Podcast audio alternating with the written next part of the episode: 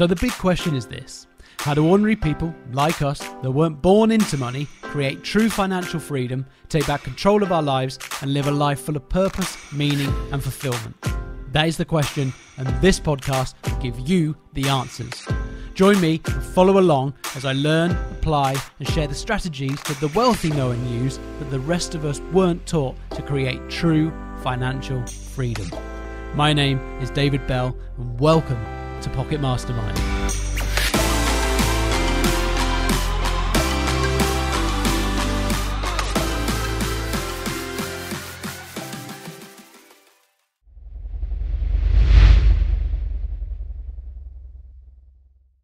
Cooper, welcome to the Pocket Mastermind podcast. How's it going? Going well, David. Thanks for having me. No, you're welcome. Um, so let's uh, learn a little bit about who Cooper Kraus is before we dive into anything else more specific. Let's learn a bit about it. Who's the Who's the guy sitting opposite me and uh, the listeners listening to right now? Yeah, uh, uh, sitting opposite you across the pond right now. Yeah, yeah, yeah. it's a very log opposite. yeah, yeah. Uh, so yeah, again, my name is Cooper Kraus. Uh, I uh, sit in Kansas City, Missouri, and uh, I'm from a town originally uh, called St. Joe, which is about an hour north of Kansas City. So uh, about 60, 70,000 people, pretty small town, and kind of the, the first in my family to step outside of that that city and move to move free. to a metro. Yeah, yeah. So yeah, I mean, it's it's I, I like it. It's um, it was kind of something I always wanted to do growing up, just because my my uh, so I've got six siblings, so a oh, pretty oh, wow. big family. Mm-hmm. Yeah, and so my dad and literally all of my brothers, which is four, uh, they all work at the same factory in St. Joe. Um, you know, for Johnson Controls making batteries, which is mm-hmm. uh, a great job for all of them. And then my my mom and my sister, they both are are waitresses at the same restaurant. So just growing so up seeing that, I was like, it's a proper family style town then. Yeah, exactly. Yeah, it's one of those ones where like if you don't know somebody in that town, it's it's almost weird just because it's you, you, just know everybody. So, but with that, I just at some point I was like, man, I, I I respect them for what they do and they've you know provided a good life for me, but I just wanted to, to switch it up a little bit. So, Kansas City has allowed me to do that that pretty well. So yeah, I've been in sales for about six and a half years now. Um, got my first sales job.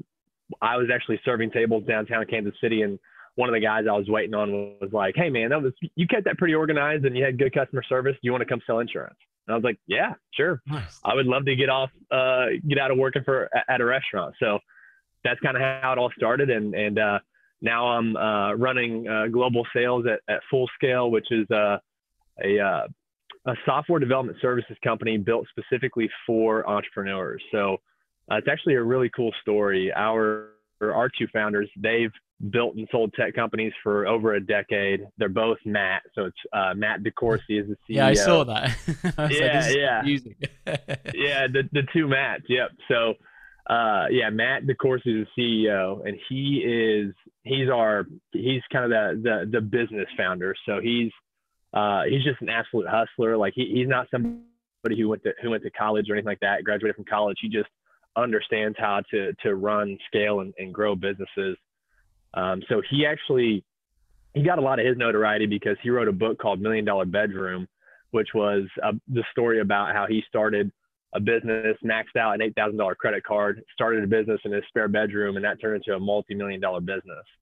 Um, and so he, but in that book, he also interviewed a guy named Matt Watson who uh, had started a, he started building an automotive CRM tool and, and platform in his basement when he was working full time somewhere else.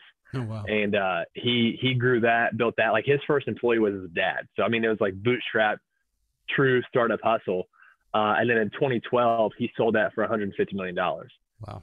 So both of these guys have have great experience with scaling companies from early stage to successful exit. And something they did along the way on both sides was they utilized remote development resources to, to scale quickly and of course to control costs.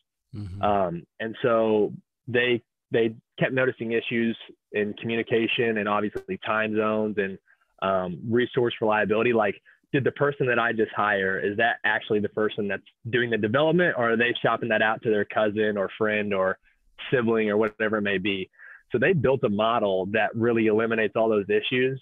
Um, and so we've got a team of 200 developers down in Cebu City. We've been around for a little over two years and have, have grown really quickly from, of course, you know, no developers to, to 200 in just two years. So um, it, most of our clients are startups. We, we understand the ups and downs that go go along with being an entrepreneur. And so our model allows for you know scaling up quickly, scaling down quickly, um, but having thoroughly vetted and, and dedicated full time resources when you need them. So uh, yeah, it's been it's been fun. I'm actually the first sales hire for the company, so I've been able to come in and and uh, see a lot of what it's like to kind of work for something that's similar to a startup, which has been fun. So yeah, yeah. you get to set the agenda, right? You can uh, yeah, which is daunting and exciting. Yeah, it's, yeah, it's, it's, it's yeah, it's it's it's definitely got its ups and and it's definitely got its challenges for sure. And so, what kind of um, what kind of services are you developing? Uh, the the significant portion of it is is mobile and web applications, uh, SaaS platforms. Mm-hmm. We've dabbled into we, we've got a small machine learning and AI team, so we've we've done some of that work. I wouldn't say that it's yet a, a specialty, but I would also I would caution anyone on you know uh, saying that anybody's got a really strong expertise in AI yet. You know, we've got some some really great people on our team that can do some some solid work, and we've actually completed a few uh, ML projects internally for for us. Um, so I've got to see some of that work, and so I think we, we kind of look at it like we're going to test it out on ourselves, mm-hmm. let our guys get through the growing pains of of messing up these algorithms, until they, you know, they, they really figure it out. And so by the time that we build them out to clients, they know what they're, they know what they're doing. So um, we, we've kind of taken that, that burden on internally and now they're, they're, they're well experienced and can, can do some great work. So yeah, it's mobile apps, web apps, SaaS platforms, you know, really complex web applications, um, some machine learning, AI. We've done a few, we've done a few like AR, VR projects, but again, not not a specialty for us. So um, I, the, a significant portion is is uh, web and mobile apps. And how do you tend to work with other businesses? Do you provide are they um, is they is it like commission the software and then or or the platform or whatever it is they they're buying from you and then you hand it over or is there a service element? Is there is it ongoing mm. support mm. that kind of stuff? Because mm. I think for anyone listening now who maybe is running a a startup and they're looking to start scaling and looking for additional services, whether it be apps or CRM yeah. system or whatever it is, and, and be good to understand well, what's the process if you're if you're if you're in those shoes. Yeah, that's that's a really good question. Um, so it, it's really just a matter of it's kind of like you're hiring us as your software development team. So we would never build a product and then go try to sell it to somebody. Um, we we would also never say, hey, give us the specs, give us all the tech specs. We'll go away for three months and build it and hand it back to you. That's not really our model. Our, our service model is called guided development. So really, what that means is that our client's involvement is really crucial in the development because essentially what happens is we work with CTOs, CEOs, founders usually, and we understand uh, what type of skill set and what type of people they need but they are they've already decided on the tech stack, the architecture, the wireframes, and we're coming in and essentially our developers are bolting onto their existing team on a full-time dedicated basis and, and executing that that complex development project. So um, it's sort of like it's sort of like loan staff from from accounting mm-hmm. firms. Um, they're they're all permanent employees of full scale salary, PTO benefits, uh, and then you know we we just make sure to align uh, our developers with client projects that are that are aligned with their specialty. So we're not we're not being reactive in terms of a client reaches out and says, "Hey, we need three Python developers," and then we go find those. We have a we go find developers that we know make sense for full scales model, and then we go and we're very specific in our outreach of, of who we work with. In fact, it's actually as a salesperson, it, it killed me when I first joined because our CEO uh, Matt DeCoursey he, he's very, very comfortable with walking away from business if it's not the perfect fit for full scale. Like he has no problem saying no. uh, which is a salesperson is like, I want to say yes to every single every single deal, right? But he's really taught me that it, it actually saves us saves us a lot of time and actually generates more revenue for the company uh, by saying no to, to the companies that, that don't make sense. So, um, for example, generally speaking, if if a if a firm does not have or a company doesn't have technical in-house leadership like a CTO, VP of engineering, we we usually don't we, we almost will will not say okay to that just because again our developers aren't making those advisory level decisions mm-hmm. about around tech stack and architecture uh, so we want our clients to be able to do that so um, that along with we don't do like two week or six week engagements we're looking at you know six months plus um, to come in and really be a part of the a part of the team so um, so yeah that's that's kind of our service model is long-term engagements. You bring on, you know, a, a couple developers and, and you can scale up if you need to. You can scale down if you need to, but we just, we bolt onto your team and, and make sure you get your product out to market. So you, you kind of go one of my, my, my next question was going to be, and you kind of covered it there. Is kind of what kind of size organizations do you do you tend to work with? And I suppose at the smaller end, it makes absolute sense. You need somebody with yeah. that technical uh, expertise and who's going to be validating because there's no there's nothing worse than uh, developing something based off of a design document or a brief that the brief was flawed in the first place and then you make it yeah. and they say well yeah. this doesn't work and you say well that's what you asked us to produce and you've got this exactly horror. no yeah i've a, seen that a, a million point. times yeah i've seen it a million times even with internal uh, development teams right they go you go oh, we'll make a, a, a, a business ready readiness design document and then it gets produced and it doesn't work, and you're like, well, why doesn't it work? And then, well, this is what you asked us to build, and and it, yeah, the pain that you would go through as a yeah with a on a client uh, a relationship would be would be tough.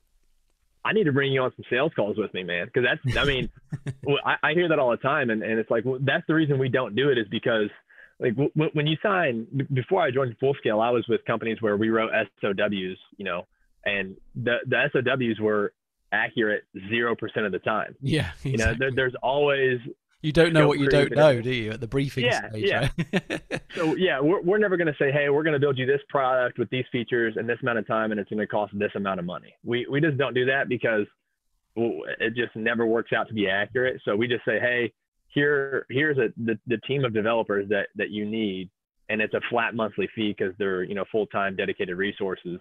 But how you manage them on a day to day basis is it depends on like you you seem like a great guy, but I don't know how well you manage a team, right? So it, it, that's why we're just like this is this is your team to manage. Um, you know, we've got development managers that are assigned to each project that have monthly check-ins with our clients and things like that. But there's just so much variability in a project that we just we're not going to put our name on.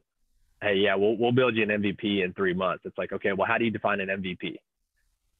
This and then if yeah, and then if it's like, well, you, the way that you've defined MVP, that's almost a fully robust product that's going to take more than three months. So there, there's just there's a lot that goes into that. Yeah, I think when most people just when most people say MVP, in their mind, what they really want is the yeah. full working model. exactly. Yeah. Like MVP, you just you scroll and click, and then nothing yeah. happens. Yeah. Yeah.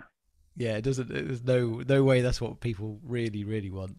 And right. what about um uh, so, uh, and do you service outside of the US? Are you predominantly US based or? Predominantly US based, but we do have a, a couple. We actually have uh, two clients in the UK. Uh, we've got three or four in Australia, um, and I'm I'm hoping to get one in Japan pretty soon. So hopefully that comes together. We're we're working through that right now. So um, obviously time zones would line up great with that uh, with our with our developers in the Philippines. So um, so yeah, we're we're definitely a global company, but the majority of our clients sit in the U.S. Mm-hmm. It tends to make sense if if that's where you're based. Yeah. You tend to, that's where the conversations tend to happen. Right? Yeah, yeah, absolutely. Uh, and I think I may have skipped over your question a little bit about who we service. So yeah, it is generally generally startups, um, but again, startups that we uh, that, that have some stability. You know, we, we generally aren't working with day one startups that. Mm-hmm are you know haven't haven't even written a line of code yet you know we, we generally don't go that route we like to have some foundation before our team joins because it just it just helps with success rates so they tend to be businesses that already have product in market or something along those lines. They they are actually a functioning business. Yeah, yeah, generating revenue would yeah. yeah. But but you know, you you can be a startup for a long time and and you know still generate plenty of revenue, you know. So um yeah, we're we're you know that the ideal customer is less than 100 employees, recently funded, innovative technology, trying to shift the landscape of their industry. Because we promise our developers fun projects. That's how we get such good developers from, uh, from you know, uh, frankly, our competition down there. Um, and and then we we say no to clients until we find those those fun engagements, and then it works out well. What kind of projects have you have you worked on? What what would you say has been one of the more some of the more interesting projects that you've been involved with?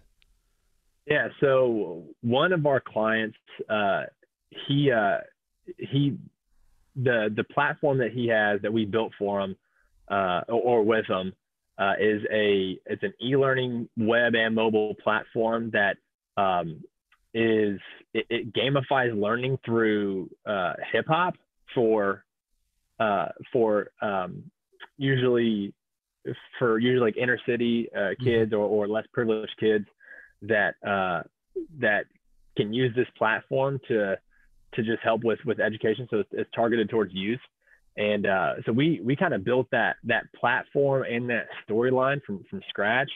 Uh, there, there's a character line that our team worked on as well because we do have some creative services that we offer. It's just not a, a, core part of our business, but we've we've got some some designers and, and animators um, and so that was something that we helped him build from scratch. We actually have about 17, I think we own 17% of the company. Um, and he uh, he went through TechStars Atlanta and got a three million dollar investment. So that was pretty cool to to see that. So yeah, it's uh, uh healthy hip hop is the name of the platform, and so that's, it's like sounds, game, that, gamified learning through yeah. hip hop. Yeah. yeah. what great yeah. idea that is. Yeah, yeah, and he and he's a, a Kansas City entrepreneur, so we were excited to to work with him and and uh, and back him. And, and so yeah, so we've I don't know if you if you uh, it sounds like you took a look at, at our website. So I don't know if you saw there was a couple a couple companies that we have equity in, and that that comes through development services. So it's it's kind of like we get this amount of equity in exchange mm-hmm. for this amount of, of development services. So um, for the right startups, our our uh, our founders are, are interested in, in that type of conversation, which is obviously appealing to most people that are trying to get a company off the ground. Yeah, exactly. It's uh, yeah, it's definitely worth. I think if you if if you if you're looking at the longer game, mm-hmm. and uh, you know startups are generally not exactly swimming in cash quite often. right. So if right. you can if you can make an exchange in equity for equity, uh, you get two. You end up with you guys are even more vested in yep. uh, in the outcome of, of the business and 100%. they don't have to scrummage around for more cash they're going to have to pay back at some point. So it seems like a great idea yeah. Yeah yeah. Hybrid hybrid vc slash uh, exactly yeah. organization yeah. When they when they told me they did that i was like wow i mean that's really it's it's one of those things where obviously it'll benefit it, will benefit us as an organization but it, it really is super helpful for somebody who just doesn't have enough enough cash, but maybe has the, the vision and the idea, um, and maybe already has something put together uh, to where they can see like, okay, this this makes a lot of sense to to pour some resources into. So, and for for anyone who who is listening, and, and maybe even you if you're interested in it, uh, the the Matts they actually co-host a, a podcast called the Startup Hustle, and it's it's fantastic for entrepreneurs. I mean, we bring on other founders, CEOs, CTOs each week um, to just talk about their company, their experience, their their passion, uh, what it's like to win, lose, you know, fall flat on your face, um, what it's like to go get funding and how much that sucks. Like it, it covers everything of what it's really like to be an entrepreneur. And uh, we're we're generally top 25 for entrepreneurship category on Apple. We get about 75,000 downloads a month. So they've got they've done a great job scaling that podcast just like they have with their businesses. So um, they've created a, a, really cool ecosystem for for startups to, to get a lot of resource, uh, a lot of information from. So um, definitely something for, for entrepreneurs to check out. Yeah, definitely well worth uh, well worth having a listen. What do you reckon? Yeah. Do you see this model that you that you guys operate in expanding into the future and seeing actually even larger organ larger businesses potentially outsource effectively outsourcing their their technical yeah. development to, to businesses like yourself?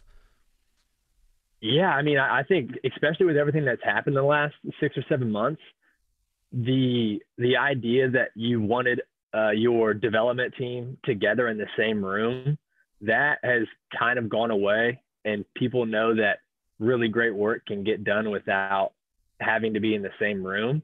And so then now you look at the fact that having developers in the Philippines is extremely cost effective and you don't have to compromise on quality. In fact, I think there's a really good chance that they may be better than your. I mean, there's always that chance, right? I mean, it's yeah. Because the way that the way that we look at it is, um, so if we look if we're talking to a U.S. customer and they're trying to determine whether or not to go with us, um, the, the really the way that it looks the the way that it plays out is your U.S. based developer better be twice as fast or twice as good or else it just makes sense to go with us. And the chances yeah. are they they probably aren't. Like because we we look at we, we don't really hire very green developers. It's usually five to six years or more because that's kind of that space where and if anybody technical is listening, they'll, they'll understand that five to six year mark is where they go from being a developer into an engineer. Mm-hmm. And so that's really where we we focus at so they can be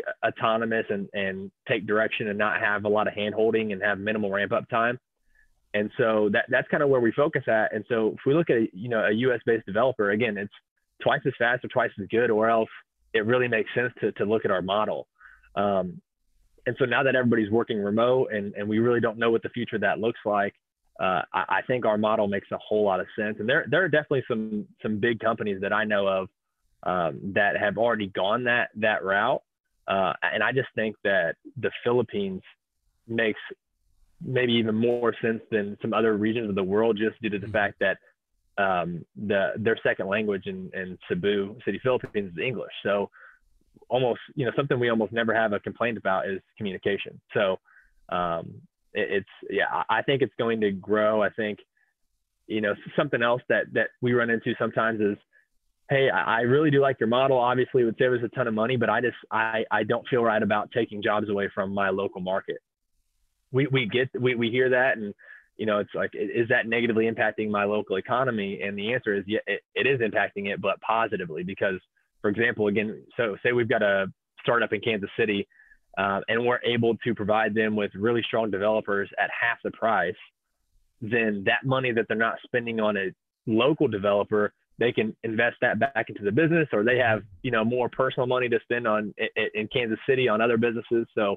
um, th- there are a lot of upsides to to utilizing remote development resources outside of the fact that it just saves you money. It's true, and I think sometimes we can get distracted looking at one element. So, like you say, you know, the development element are we taking uh, roles out, you know, outside of the states for that? Mm-hmm. Maybe, but like you say, as the business grows, other support functions are more are more and more likely to be local. So yep. The, wouldn't, those roles wouldn't exist if the business wasn't able to grow in the first place. And you've got to look at yeah. the bigger picture in that scenario. Uh, and, you know, on a whole, UK, US, we've got to look at our skill sets as individuals anyway and be a step ahead. Mm. Kind of what's the next thing that we need to be producing as service to our own uh, our own GDP production effectively, right? It's kind of yeah. Because you see all of these different services that were that we were leading the way and that are now going into different countries. So we need to find what's the next thing that where's the value that we offer locally to them. Yeah, yeah and to them. Yeah, yeah. It's it, it, I mean the world's just getting smaller and smaller, so we, we can't pretend like we can just stay in our in these little line yeah, exactly. forever. You know, yeah. we'll all we'll all go, we'll all go back to farming. That that'll solve the problem. yeah.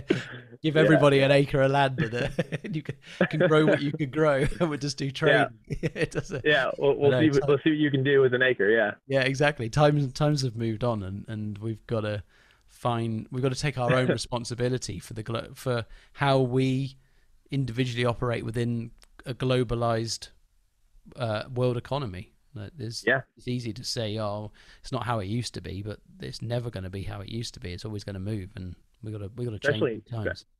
Especially now. I mean, there's going to be. I think it's just a new a new normal now for for yeah. a, a, a while, right? So, yeah. Well, you look at look at the um, Facebook, Twitter, what the the large, the big the, the these companies that had large campuses in Mhm. San Francisco that are very expensive, and Yeah. now saying, "Hey, well, you can now be remote.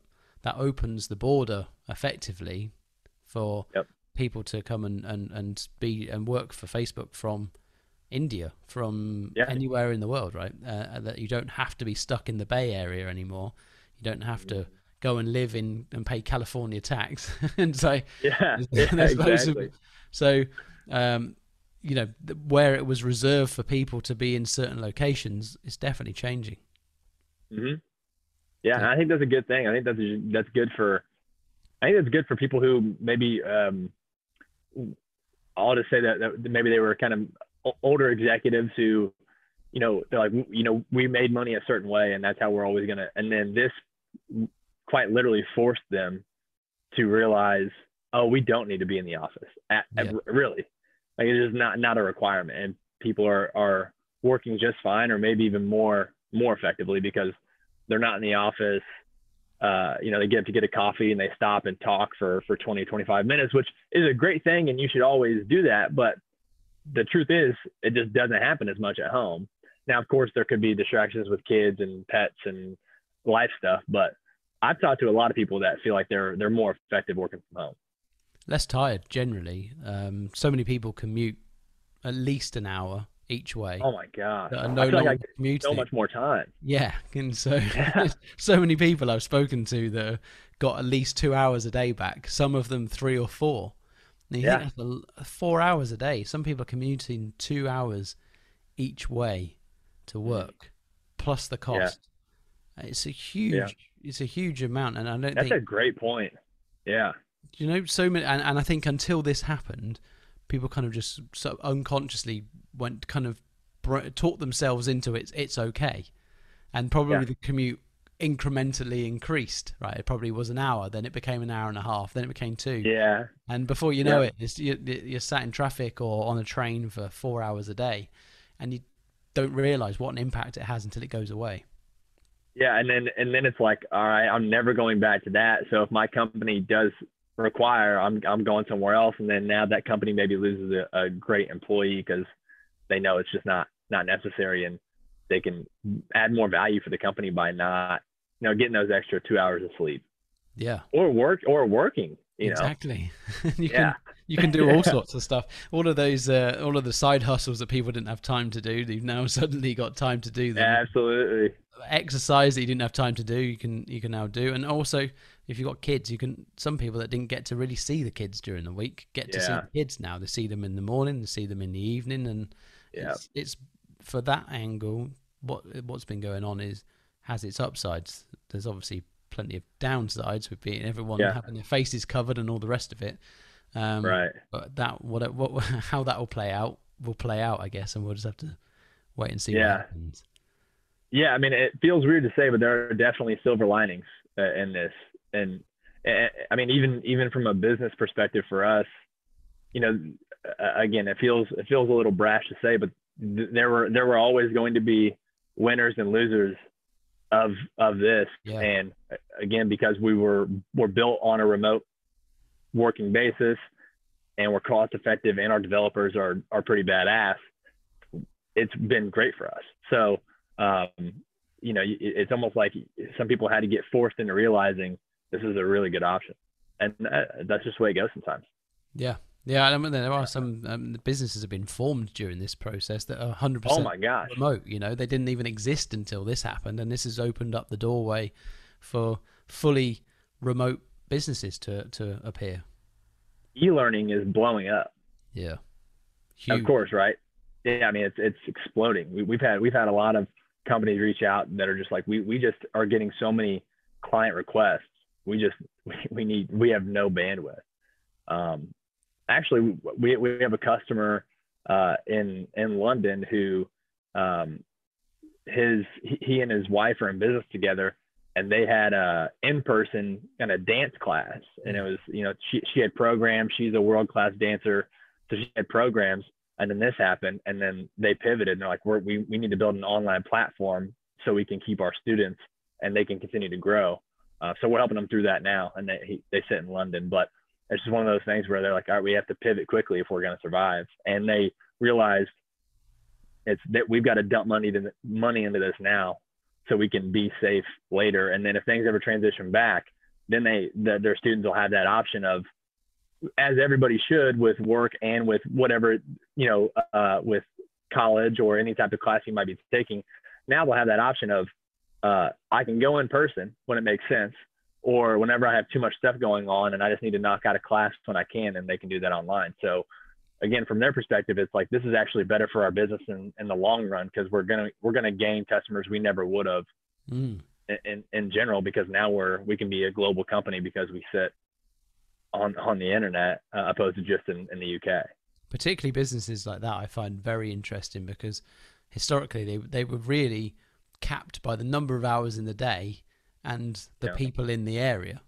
And now suddenly your reach has become global and with recorded content you're able to deliver it 24/7. It's like a yeah. a complete if you can get your head around that then the opportunity is huge and like you say you still have the, the ability in the future where where it makes sense for people to be able to come to your location and maybe they want the extra tu- uh, tuition for something like that they can get yeah. that in person and that can be a, a, service of its own but your your standalone service becomes the the digital yep. uh, version of what you what you do and yeah. I, I see what, quite a few businesses starting to move in that direction what are the what are the universities in uh, in London doing in terms of in terms of uh, online classes versus kids going to campus? Are they are they back at school or? It varies. Um, it very much okay. varies. So um, for the top for the top unis, for example, Oxford uh, have in person lectures. Cambridge is all online, I believe, until 2020 end. Well, I think it's probably end of summer 2021, if not 2022. Um, gotcha. Which in a, in in itself, right, is if you are paying the fees to go to Oxford or Cambridge or you know in the states Harvard or somewhere like that, and it's all online, yeah. you're mm. suddenly thinking, hmm, is it worth the fifty thousand dollars or whatever it is a year to go to Harvard to do everything yeah. online. You're not getting the the experience. You get the Harvard, Harvard experience. Yeah, yeah. You, you, get the Harvard certificate type thing, right? but you don't get any of the frat stuff. You don't get any of the. You, yep. you just don't get the environment, and and I think part of the the lure of the top universities around the world is actually the other people that are there their backgrounds, the connections that you make. You look the at network. Yeah, the absolutely. network. Is, I mean, the network is that's why that's why parents want their kids to go. Because yeah. I mean, let, us be let's be honest. Those th- there are certain professions where it'll always add a ton of value to have a Harvard law degree, or or whatever it may be. But the truth is, like that that's becoming less and less important to people who are just looking for because you you can get somebody that's got a Harvard degree that is going to be less effective than somebody who's got a degree from the University of Missouri. Yeah, I mean that's uh, that's pretty- becoming less. There are some there are some pretty big tech companies that are starting to do away with um, hey, you need to have a, a degree in computer science. They give you a really difficult coding test, and if you test well, like if you can if you can code, I don't care if you haven't exactly. in a college classroom. Like that doesn't matter at all. So that's, and that's uh, the way I, I, you know, personally, that's the way I believe it should be. Is that uh, there's yeah. a certificate does not mean that you fully understand or that you have a an aptitude or you are the right fit for anything. It just just because you were able to go through a particular system does not mean you're the yeah. best person for that role. Yeah, honestly, I think the biggest I think the biggest compliment of a, of a college degree is just the fact that okay, you you started something and you stuck with it and finished it. That's that should be attractive to employers. I don't know how attractive if you've got a business management degree. Like that, I don't that doesn't i don't know what that means. Like are you can you solve problems? And do you even want to? Like are you like do you have any any yeah like do you care at all? Uh, i think that i mean but those things are obviously a little bit harder to, to identify and you know in the way that we interview people tra- traditionally too. So um, yeah there, there's a lot to a lot to be done there a lot of ground to a lot of ground to cover there. But um, but yeah to your point i mean going to be harder and harder to sell somebody on going to Harvard if they don't get to interact with with with those those people and and those connections on a day to day basis. Yeah. yeah. And and that then right. that I think opens up the doorway to to more uh, businesses providing different types of education in different in different fields, more more applied subjects than you know traditional subjects. Things like you know digital marketing is such a big thing at the moment. Understanding yeah. uh, edu- you know specific skills in shorter form courses for you know actual roles that exist now, rather than going and learning you know English, for example, and then going into a marketing yeah. role or or something like that. The two things don't quite don't think don't quite line up. And I think you know out of pretty much everyone I've ever spoken to that's gone through a university system, hardly anyone uses is in a field that has any relevance to the degree that they did in the first place. So you think, well, yeah, was it worth spending those three or four years racking up all that debt, or could you actually shortcutted the the system and, and gone directly in through through another route? Probably is the answer. And I think I th- I, I think what I see is the Gen Zs are being a seem to be a bit more entrepreneurial and bucking the trend. Oh yeah. Than the millennial generation that got sold the dream of what you need is a college degree. You're, that's where you get yep. a good job. And then they yep. all came out of university and found that actually there's huge competition and there aren't many good jobs and you end up doing a year long internship or something for no for no pay to try and no get, money, get yeah. foot in the door so i think which is which is crazy that that was ever a thing like just yeah. working for I, I always thought that was weird but yeah i mean and it's so it's so affordable to start a business now i mean you really can strike up an llc for a hundred bucks yeah and and and if you've got if you've if i mean if you're hungry and you've got some aptitude and some problem solving skills. And if you, again, if you're a Gen Z who's grown up, uh, you know, w- with technology and you can put together some type of social, you know, some, some uh, marketing services, you might not, you, you know, you might not blow up or, you know, become the, the next huge agency, but you can at least get some entrepreneurial experience, which is going to be way more, way more attractive and way more valuable if you do go work for somebody at some point than, yeah. than being a, I mean, I'm personally, I'm a great example of, yeah, I went to I went to college, and honestly, growing up my whole life, and even in, at college, I was not a good student because it just I it wasn't that important to me. I knew I needed to get it to have the piece of paper, but I, I wasn't. I didn't have a super high GPA. Uh, I wasn't really really involved in, in anything. I just knew I needed to get that piece of paper. But that has like what, what I as a salesperson, it, it's not it's not related to a degree at all. No. I mean, you, you you've got to you've got to put in a lot of work, and, and there are some really technical aspects of sales in terms of moving a prospect through the sales process, doing it ethically, but also building a ton of value to where whenever you get to the point of asking for the close, you don't even really have to ask for it because it just makes sense. Mm-hmm. Um, that there's a there's a lot of technical aspects that go into that, and there are definitely sales courses and sales universities online that can help you get there but that doesn't come with a general university four year degree. No. Um, and honestly, half of it is is sitting down at your desk every day and and work and just putting in the work. Um, and you know, picking up the phone and not be scared to to get told no 99 times, so then you make one sale. I mean, that, that all that like none, none of that is taught in, in university, and so I'm a perfect example of a millennial who who racked up debt to get a four year degree to get a job to pay for the four year degree yeah, for yeah. however long. So uh, it, yeah, no, it sounds I, ridiculous I when you say it that way, doesn't it? and that, but that's exactly what we did, you know.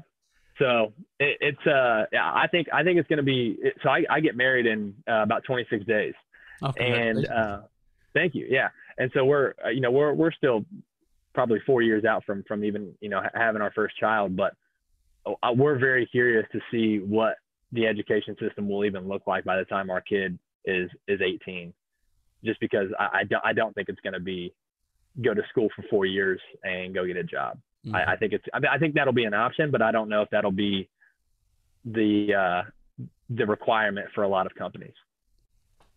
It's definitely I think it's kind of it didn't last particularly long. You know, it's kind of I, I would say even in the it's really kind of a 90s 2000s type thing that this this really. That's a good did. point. Yeah.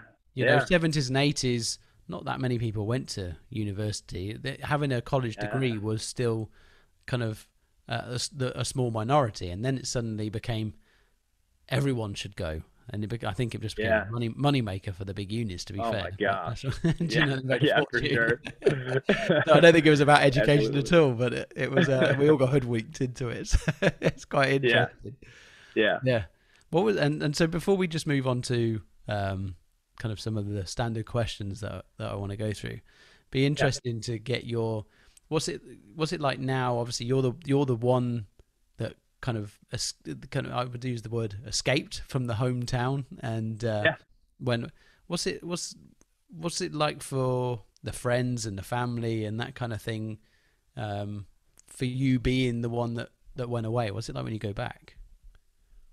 It's I mean they're they're incredibly proud and supportive. I mean it's I, I de- whenever I was in college, I definitely got crap for being the college boy. Like when I come back home, but I mean, they, they were always extremely, extremely happy and supportive. It was, it was nothing but nothing but love and support from them. So, um, it's, it's, uh, it, it's definitely, it, it's definitely interesting to, to see just the differences and, and kind of how, how, uh, you want to establish your life based off of, it's kind of like picking, picking pieces of, there are certain things that, what I grew up with, I absolutely, you know, loved certain aspects and things that my parents taught me. But then there are other things where it's like, okay, that's what not to do.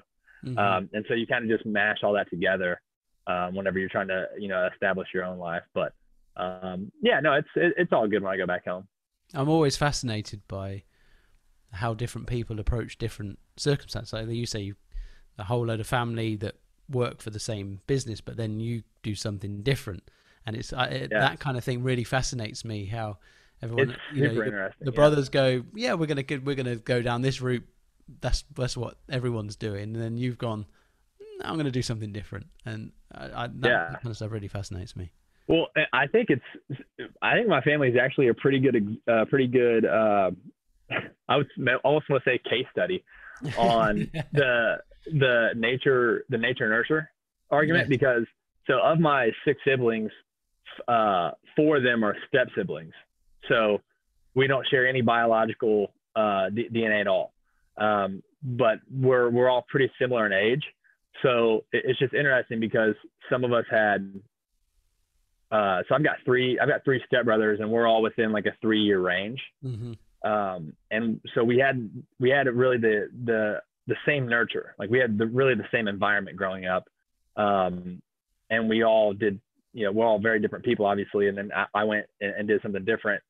Um, but then my older brother he's 33 i'm, I'm 28 he's 33 uh, or 34 actually now.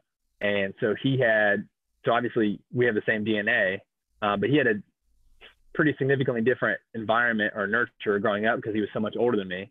Um, but still ended up doing the same they they kind of ended up in the same spot as my three stepbrothers because they now they all work together um, so it, it's just it's kind of crazy to see like it, it, that didn't really line up at all, and then they ended up in the same place.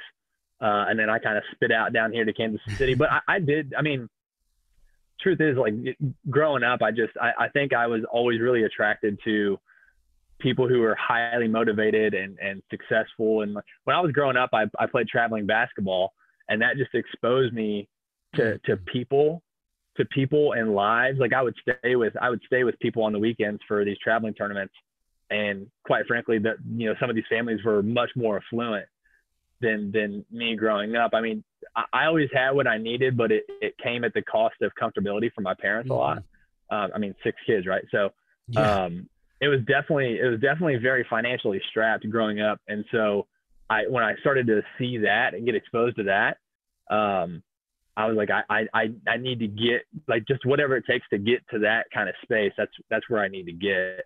Um, and I mean, it came with, it came with a lot of college debt and, you know, I, I had a very unorthodox undergrad. Like I, you know, usually it's four years. Mm-hmm. I did six years cause I worked full time wow. for most of it. Um, but that put me in a spot to, you know, I got that first, that first sales job I mentioned off the, off the serving mm-hmm. floor. And then, um, you know, a couple more sales jobs. And then, you know, when I was 26, I got hired as uh, uh, director uh, at a consulting firm, and I was the I was the youngest person to ever get hired at, at the director level. Um, so it was just I, I, just have always been in that space where uh, it's kind of like w- what you what you aim at is what you see. So mm-hmm. even if you fall short of what you're aiming at, it's still going to put you in a pretty good spot. So um, that's that's kind of how I've tried to establish myself here here in Kansas City and just kind of change the dynamic of because I've got nieces and nephews and I want them to see like mm-hmm. yeah. I, I have no I have no problem like I, I respect the hell out of my parents and my family and honestly I've even thought like actually uh, is what they're doing is that actually more yeah. impactful on the because they're they're actually building they're building something right like they're physically putting things together that help the economy yeah. And i'm i mean i'm building software which is or i'm selling the, the building of software which is certainly the way the world's going. But I, i've even had that conversation with my dad like you actually might be doing more especially whenever i was at my previous company i was doing m&a transactions. So i was like you i'm just making companies bigger and who knows if that's good. So, um, yeah, who knows if anyway. anything, if it, it, who knows if anything of any any of us are doing is any good in the long run. Just, yeah, yeah, yeah. You could, you could tell so, nuts. So I just wanted I just wanted to show my family that there's there's other there are other options. So, um, yeah, yeah, it's uh, it's just something that I'm I'm pre- I'm pretty obsessed with on a daily basis. Is is how do I drive this forward and and get really really comfortable not because I want to make a crap ton of money, but like that for me, the money is a symbol of me. Like I'm doing something right. Like if, if, if I'm doing well financially, that's because I'm doing my job right mm-hmm. and helping other people. It's a, it's a great example. You know, your exposure came from doing the basketball and traveling around. Um, yep. But this is why I believe it's so important to read books and to look outside because that's where the the horizons appear right? If you only live within your, you know, the, within a certain space mentally and physically, mm-hmm. then that's that's going to be the experience, and you don't know what else is on the other side, right? It's a bit like flat Earth. You know, if you, you, you used to people used to think the world was flat because they didn't know yeah. anything else, right? We can yeah. we look at it now and think how ridiculous, but when you've only got one perspective, you can't fly, and at best you can yep. sail, but no one's going to go too far in case they fall off the edge. Do you know? yeah. but so you and I think we're we're very lucky, and now we've got the we've got access to the internet. We've got book, great books, so many books that people that have been been out adventuring and come back, you know, metaphorically speaking, yep. and written that we can now expose ourselves to and know that there's there's other ways, and we don't if you if we want to choose to stay where we are, all good, but but at least know that there's yeah. Absolutely absolutely. Uh, and then yeah, and I think you, you've been quite determined after that point. When you, once you saw another way that became yeah. the, the the vision and the picture in your head was something different right? Yeah absolutely. And I, I think there's even there there's so much value to be gained from obviously reading books as a whole is is really beneficial for a multitude of reasons. But there I, I mean just even the little nuggets of that that can shape or even shift your your mindset in terms of how you think about things. Like so for example as a salesperson you know you're i think most people naturally naturally as they're growing up in sales are inclined to you know we've got the best this for this price where it's, it's all like about the features of mm-hmm. the product or the service. And then you you get some experience and you learn it's it's not about features it's about the benefit and the value that those that the product produces. And so what made me realize that is there's a, a, a an old school uh, sales guy named Zig Ziglar, and he's he's mm-hmm. been dead for a while now, but he made his you know he he was really really famous, and he, he wrote a lot of great books. Um, and he had this line in this book, and it was basically it was like, uh, you know, nobody wants braces, everybody wants straight teeth. this is true. And so it's just little things like that where I'm like, oh my gosh, like that that's and it just it changed the way that I talk to my customers now, which is better for them. Like it's not, and, and then ultimately it's better for me, mm. but it's it's actually it's better for for them. And I, I but you don't I didn't I would have never like who who knows whenever I would have come across something like that that just clicked for me. Um, that is just like once you stop, it just made me realize like stop focusing. If you stop focusing on the money, like your commission check, if you don't focus on that, they'll actually be bigger. You know, yes. like that, that's really how it works. And it just took, it takes a while and you have to get exposed to a bunch of stuff opposed to just, to you know staying staying right here and, and making a bunch of cold calls and, and things like that. There's there's so much more to it, and you just you just don't get the opportunity to teach yourself that if you don't do stuff that you want you don't want to do. Like quite frankly, I I never want to sit down and read. I don't want to. Like I'd rather do I'd rather not do anything probably.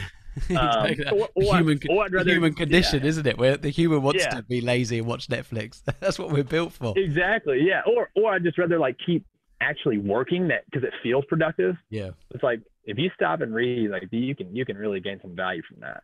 Yeah. Uh, the famous Jim Rohn quote was "Work harder on yourself than you do on your job," and for oh. very good reason. Because I like that. The more skills you develop, the more harder you work on you, and the more skills that you you're able to develop, you'll perform better in whatever job you're doing. You'll be able to, like, you know, that one line from Zig Ziglar enables you to think customer problem and how do you solve that problem yeah. rather than the what peg you're going to shove into the hole.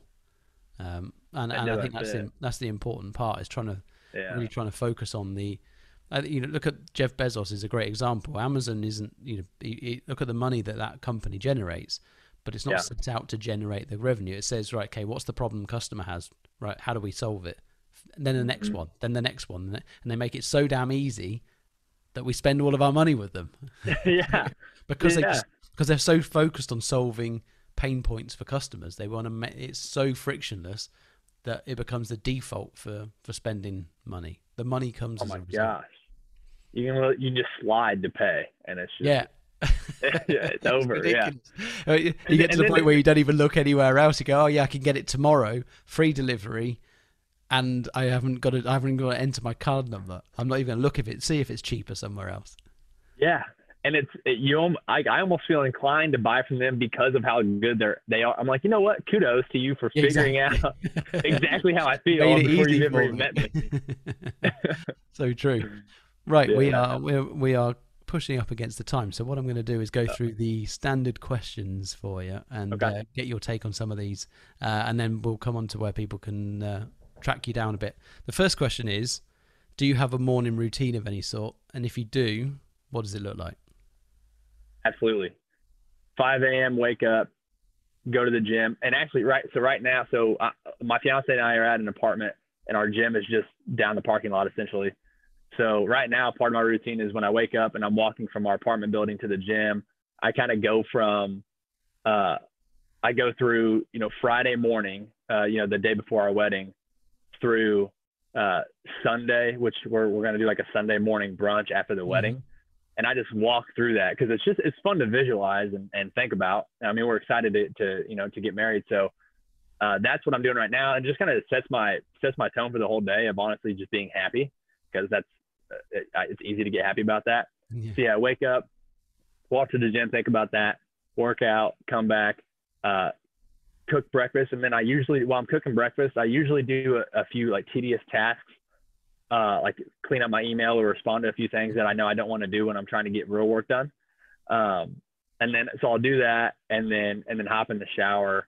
Uh, and, and usually in the shower, I'm thinking through like four, four or five things that I really want to accomplish for the day there my, my to-do list is always like 25 things but then it's it's kind of like all right what's what's uh impactful versus what's in, important you know mm-hmm. like what what's actually going to for me you know leading the sales org it's like what's going to drive me closest to closing our next opportunity yeah. i mean that's that's really what i've got to think about um, as well as making sure that our process is, is global so um, so yeah that's the morning routine is is definitely. Nice. I mean, the gym. If I don't wake up and go to the gym, I even told Paige this last week. I kind of beat myself up all day because I just it, I feel so much better if I wake up and go to the gym. You also, I, I find you know, if you have a morning routine where something like that's part of it, and if you don't do it, you feel like you've kind of given in to something in the rest of the day, right? So, uh, yeah, yeah. It's, it's, it's, definitely hold yourself accountable uh, yep. to that. Uh, and I also like the habit stacking effectively. So you're able to then use multi, you're kind of multitasking what otherwise would be dead time, which is which is useful because lots of people say, oh, "I haven't got time to do this and do that," but actually, when you, there's lots of tasks that we do that you could do something else concurrently when it when it's yep. straightforward stuff. So that's good. Uh, three books that you'd recommend and why? All these. Uh, so uh, the so two of them are related to sales. So uh, I mentioned Zig Ziglar. So his prodigy, I like to think about him as as his prodigy is uh, Jeb Blount mm-hmm. uh, or Jeb Jeb Blunt. It's spelled like Blount. Um, he wrote a book called Fanatical Prospecting, and it's awesome. It, I mean, it's it's obviously it's about outbound prospecting and just the the the mixture of how you put together, especially now with with LinkedIn, how you put together just a really healthy mixture of of outbound prospecting to build familiarity and trust uh, with with ideal customers. Mm-hmm. Um, it, it's it's done a lot for me and, and how I think about talking to, to customers at the beginning of the sales conversation to to try to get them to feel good about interacting with me. Mm-hmm. So that's a great book. the second one is more on the excuse me more on the the set the back half of the sales process. It's called uh, Let's Get Real or Let's Not Play by Mahan Khalsa. It's it's a pretty well known. I think it's pretty well known. It's been around for a while, and it's it's the kind of the solution selling approach or the consultative approach where it's like, hey, uh, we don't have to work together. Uh, like this, if this makes sense, let's work together. If not, mm-hmm. no hard feelings. We'll both respectfully move on. Um, and it's just very he's just very good at cutting through. Like he he made me realize that a lot of my stuff was I was saying a lot of stuff in my sales conversations that I just didn't need to say. Like it was just me fluffing up the sales conversation because I was, you know, a, a, young salesperson. You're just trying to sound like you know what you're talking about. Mm-hmm. And the reality is, like, you don't need to tell them what you know. You just need to listen to them and say a little bit. Like, it, and so, so he just great. did a lot for me. Yeah, yeah, he just did a lot for me in in uh, just just keep, keeping it just cutting the fat off of sales conversations. So, like so th- those two, and then I'm going to go way left field with this just because it's a really fun book. Uh, there's a book called uh, The Mafia and the Machine. And the reason I want to talk about this book is because a lot of people don't know how important Kansas City was to organized crime expanding. Uh, and I, I just I just got a huge affinity for like mafia stuff. Uh, and Kansas City was like it, it was a part of the original group of organized crime in the U.S. Like we were, we were a hotbed for organized crime at, at one point. Like back in like during the Great Depression, like there was there was a guy named Tom Pendergast who he was a councilman, got elected to office, and he and he he ran a he ran uh, a couple different arms of of the mafia. Um, ran 24 saloons doing pro, during Prohibition and he, at one point he had handpicked like 124 of 136 police officers on staff. so it's it's a it's just a book about Kansas City Mafia, and it's absolutely fascinating. So yeah, it's called The Mafia and the Machine. So that's kind of way left field, but it's it's a really fun read. Good, I like that. Uh, yeah. Three people you'd recommend uh, following or listening to. Hmm. Um, I, he, he's pretty mainstream, but I still really like him. Uh, Simon Sinek. Mm-hmm. Um, he's he's great about leadership. Yeah, he's got you know the start with why, uh, you know, leaders eat last type type thing. Um, I, I, really like him. Um, there, there's a guy named, uh, and I might butcher his last name. Uh, his name's Tom. I think it's Bilyeu uh, oh, or yes. Bilyeu. Yeah, Bilyeu, yeah. From yeah, the, he, him, impact, impact theory. theory. Mm-hmm. Yeah, yeah. So I think he he's great about mindset, and he's just a good example of like he's he's shown real footage and real pictures of he used to be an absolute chump and he'd say yeah. that like he'll tell you that. Like he used to be a bum. Um and now he you know he sold a company for over a billion dollars. Yeah. Um so uh those two guys and then a third person to follow. Let's see here. That's a good question. Uh honestly i mean I, I might be a little bit biased but I really think that my CEO is a pretty good guy to to follow. I mean, he doesn't have a following like like Tom or Simon, but I mean, again, you know, he, he's a dude who, you know, he, he doesn't have a college degree. He's built and sold companies a couple times that were multi-million dollar companies. Um, he's just an absolute hustler. He and he actually wrote a book. I, I think I mentioned earlier, Million Dollar Bedroom, mm-hmm. uh, and he, he wrote another book called Balance Me. It's about you know work-life balance and how it's it's it's not it's really two separate things. If you're an entrepreneur, it's it's figuring out how to make it all one thing that that makes sense. Um, and they were both Amazon bestsellers. So uh, I think I'm gonna go with with Matt, and uh, I'm not just blowing smoke. I think he's he's a pretty solid guy to follow. I'm gonna I'm gonna I'm gonna have a look at the uh, millionaire bedroom. That sounds interesting. Yeah, yeah. Uh, three good habits um, or disciplines that you've adopted, um, and what's what's been good about them. Definitely exercise. Um, so I mentioned I grew up playing basketball, uh, so I was always I was always in shape. I played basketball all year round, so I didn't even know what it was like to be out of shape. So I didn't realize how much it sucks. And then my freshman year of college, I was playing. I played basketball at a, a small college here in the U.S. and um, I I just shattered my foot one day at practice, and I was on crutches for about six months. And that was the first time in my life where I was out of shape. And so getting back into shape was awful.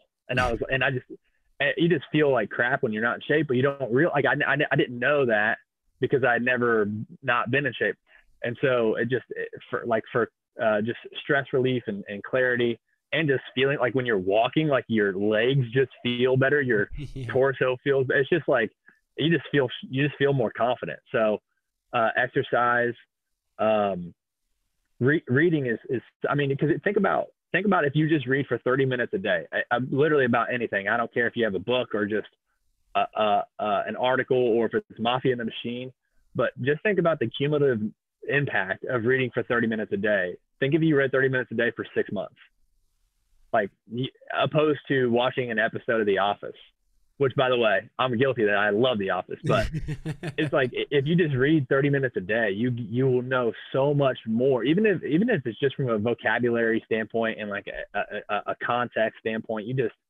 you gain so much. So um, exercise, reading, um, and a third one, I would just just do. I, I it's not even like a specific activity, just something that makes you uncomfortable. Because if you can if you can uh, train if you can kind of train yourself to when you do something uncomfortable or something you're like for example like th- this type of thing used to make me really really nervous like i used to get nervous before uh, podcasts or conversations that I knew might people might hear, or like getting on stage in front of people. Mm-hmm. Uh, and then you do it enough, and when you get in that spot where you start feeling a little bit of anxiety, and you kind of turn that into no, that's just I'm just excited, opposed to oh crap, this might. It's like if you can get, but you have to you have to like recognize you're having that thought, and then tell yourself. You not like train yourself on no, I'm just pumped about this. Like I'm excited to go to go share my experience, opposed to like, oh, I wonder what people are going to think if I say something wrong or, or something like that. So I think the third thing is just whatever you can do to get to get really uncomfortable. Um, it kind of goes back to just uh, you know opening your your horizons a little bit. Yeah, hundred percent. I think um, it's it's easy to shy away from the, the the, the discomfort and the fear, but everything yeah. you know the famous line "everything we want is on the other side of fear" is absolutely true, and yeah. we've all got different fears and different self beliefs and limitations that we need to push through. And the more you do it, the more normal it becomes. And and yeah, I completely agree with that. Uh, well, the crazy thing is that it's just it's just made up. Yeah, yeah, it is. It's all everything's. It, we, it's all these stories that we've created for ourselves. it's, uh, that's what that's what's crazy. Like you just oh you just made that up. You're yeah. that's that's ridiculous. Yeah. Yeah, it's, it is unbelievably. It's just all of these all of these uh, contributing factors through your life that go to create the stories that we tell ourselves, and then we believe them. And then when when someone says, "Oh, you can tell yourself a different story," you go, "I can't fool myself." You well, you have done up till now, so yeah. absolutely you can. Um, three tools or systems, apps, uh, or anything like that that you use all the time that you think are really good and you probably couldn't live without. Audible for sure. I mean, that's that's like, when we talk about uh, you know doing multiple things at once. I mean, I'm always listening to a book when I'm working out, which my fiance thinks I'm a psycho for doing that because she she's like I, I, I need to listen to music till I get pumped to go work out. Um, but I'll just listen to books or podcasts. Nice. Um, so uh, so Audible. Um, honestly, man, for, for me, eh, you know, in a sales in a sales position, uh, I spend a lot of my time in Salesforce, and I absolutely, I mean, it like it ends up being a life organizer for me because, I, I, you know, especially working for you know somewhat of a startup, like it's not a nine to five. And I mean, sales is a nine to five ever, um, no matter who you work for. Um, so I mean, Salesforce actually keeps me really really organized on actually being effective in my day. Um, uh, I, I I just think it's whatever works for you on having a short to do list of, of things that you can actually accomplish. So from from a system standpoint, I don't even like my to do list. I still do on paper, um, and I I find that I, easier too as well. Yeah. Yeah, and, and I and I split it in terms of I mentioned earlier, but what's what's impactful versus what's important, because you can there are certain things that I feel like might be important, but impactful is, and also that that impactful to do list is not just what's impactful for full scale. Like you know, planning a wedding right now, there are things that I weave that right into my mm-hmm. workday. Um, and, and so I think whatever system you you you know, if you I don't like using apps for that. I don't know why. I just don't. Um, so I do it on paper, and it's again on your on your urgent if you have more than five things you probably are lying to yourself like you don't you don't need to get that like you don't have 12 urgent things and if you do you need to take a day off work yeah and, and you're not going to get them done anyway are you yeah yeah like think about all the to do things that just transfer over day after day you know mm. those are stuff that you know like finish yeah take a take a saturday morning and knock it out in an hour but don't worry about those during the week because it's obviously not that important if you're just moving them from Tuesday to Wednesday's to do list. Hmm, so true. So true. Yeah. Uh, the final question is if you had one hour with anybody, dead or alive, who would that person be? Oh, you know, for as, for as common as this question is, I've actually never thought about it. I know. Um, and the thing is, I ask it so often that I do think about it a lot. And that, thankfully, I don't have to choose because the list is so long. I don't know how I would yeah. do it. But. Yeah. Um, man, that's a really good question. There are, are a lot of a lot of options. Um, Huh. I I think I, I have got maybe a little bit of a, of a weird of a weird one. Um, I think I would actually I think I would actually oh wait no, I would probably do Richard Dawkins. Interesting. Why? Yeah. I just he he shattered my entire which is a good thing. He shattered my entire perspective on life. Like and it, but it, it was such a, a great uh, and, and, not even that I, you know, adopt all of his beliefs. He just made me think about life differently. I, he just he was so polar opposite from how I thought, but he he he presented things in a way that for people who disagree with his beliefs, you still can gain a lot of value from his. Uh, and so I think I'd be interested to number one, like I I I you know you, everybody has their own personal convictions, and you would love if as many people as you know agree with you. And he did a really good job of making me see his perspective. Uh, and so it's like, okay, how do you formulate your conversations in a way that pull me pull people in? Because mm-hmm. I, I want to get really good at, at effective communication. Uh, and then secondly, I I just think he's a he's a genius. He was a genius, and so um, or is, is a genius. Uh, I think I'm thinking of Chris, Christopher Hitchens. He, he passed away. I think Richard Dawkins is still is still hanging yeah, around. I think Dawkins is around. Yeah, um, yeah. I just think I would have. I would love to just sit down and talk with him for for hours. So that's that's my best one off the top. If I think if I think of a better one, uh, my first my first initial reaction was Michael Jordan, but that's just because I grew up obsessed with him. So. Yeah, yeah. I, I, I think I've become more obsessed with Michael Jordan in recent times than I yeah. probably was even in the 90s when he was playing, but probably because, you know, when I grew up through the 90s, um, basketball wasn't on that much over here, right? Because it's it, it's oh, not it's not quite like it was. Uh, it's not quite like it is now, where the NBA is on all the time globally. Yeah. It was still yeah. growing back then, and and you know Michael Jordan was one of the forces behind the fact that of the NBA growing like it did because he was so marketable. That I watched um, Game Changers uh, not Game Changers, sorry, uh, The Last Dance. The Last Dance, yeah. Yeah, and I watched that a couple of times, uh, and it's so good. Um, his mindset was something else. Oh my gosh, yeah, he's he's an example of you you you kind of have to give into a level of psychosis if you really want to be like that guy. Yeah. Like you don't you, you don't get to be complete you don't get to be normal and sane all the time if you want to be the best in the world. Like that guy that guy was a maniac, but I mean, he's yeah, he's a fascinating person for sure. He, I think it was his power not to live in the future and in the past was one of the greatest things. And I think if, if that's anyone, a great way to put it.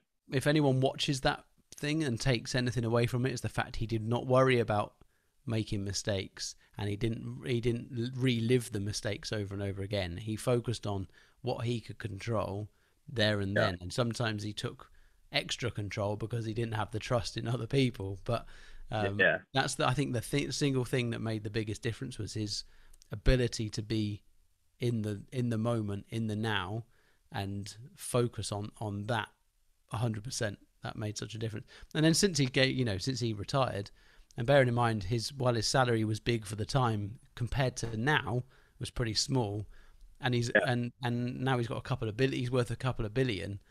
yep. His mindset hasn't gone away. do you know? No. Uh, no. whereas a lot of people leave sports and that's the only thing they know, and the, but he's clearly driven in in everything that he does. Yeah, yeah. I mean, he's just watching those uh, the little things of like b- before the games when he was uh, playing those little games with like his his security. security he was constantly just, the coins. Yeah. yeah, he's constantly competing. He just wanted to beat everybody. Yeah. Which, you know, he went into the right line of work and he didn't he beat everybody. Yeah, it was unbelievable. Yeah, yeah really good. Yeah. Uh, right before we wrap up, uh, let everyone know where they, if they want to get a hold of uh, you or want to hear more about uh, Full Scale, then where they can find out more information. Yeah, I would just, I mean, LinkedIn is, is really the best spot for all of us. So, um, yeah, just Cooper Cross on LinkedIn. Full Scale is is a LinkedIn page, and then uh, again, uh, the Startup Hustle podcast. We've we've got a LinkedIn page. It, it's a it's a great it's a great little ecosystem. Again, you know, Matt and Matt, they co-host the main show, but we also have a Startup Hustle network. And underneath of that is a, a few, uh, a few hosts. They have weekly shows. We have one that's focused on e-commerce. We have a guy named Andrew who runs a, a company called Marknology and he's, he's built a lot of e-commerce brands um, and done a lot of Amazon selling. So he hosts a show. We've got a, a, a, a woman who runs a nonprofit uh, female entrepreneurship organization here in Kansas City. She runs a show and brings on women entrepreneurs. Um, so we, have got a little network, and so it's really a great variety, but it's all related to entrepreneurship and the startup hustle. Nice, really good. Yeah, I recommend uh, checking checking all that out, and we'll make sure um, we've got links uh, for, once this goes out, links out to everything. So thank you very Perfect. much for uh, giving up your time, and uh, yeah. for everyone who's listened, thank you very much. And if you've, uh, like I say, if you want to check it out, we'll make sure we've got links and um, uh, remember to kind of follow and like, share, do all of yeah. the good stuff. All do all stuff. of the good yeah. stuff. Uh, help us spread the word. Uh, and until next time, thank you very much. Cheers, Cooper. Thank you. Take care.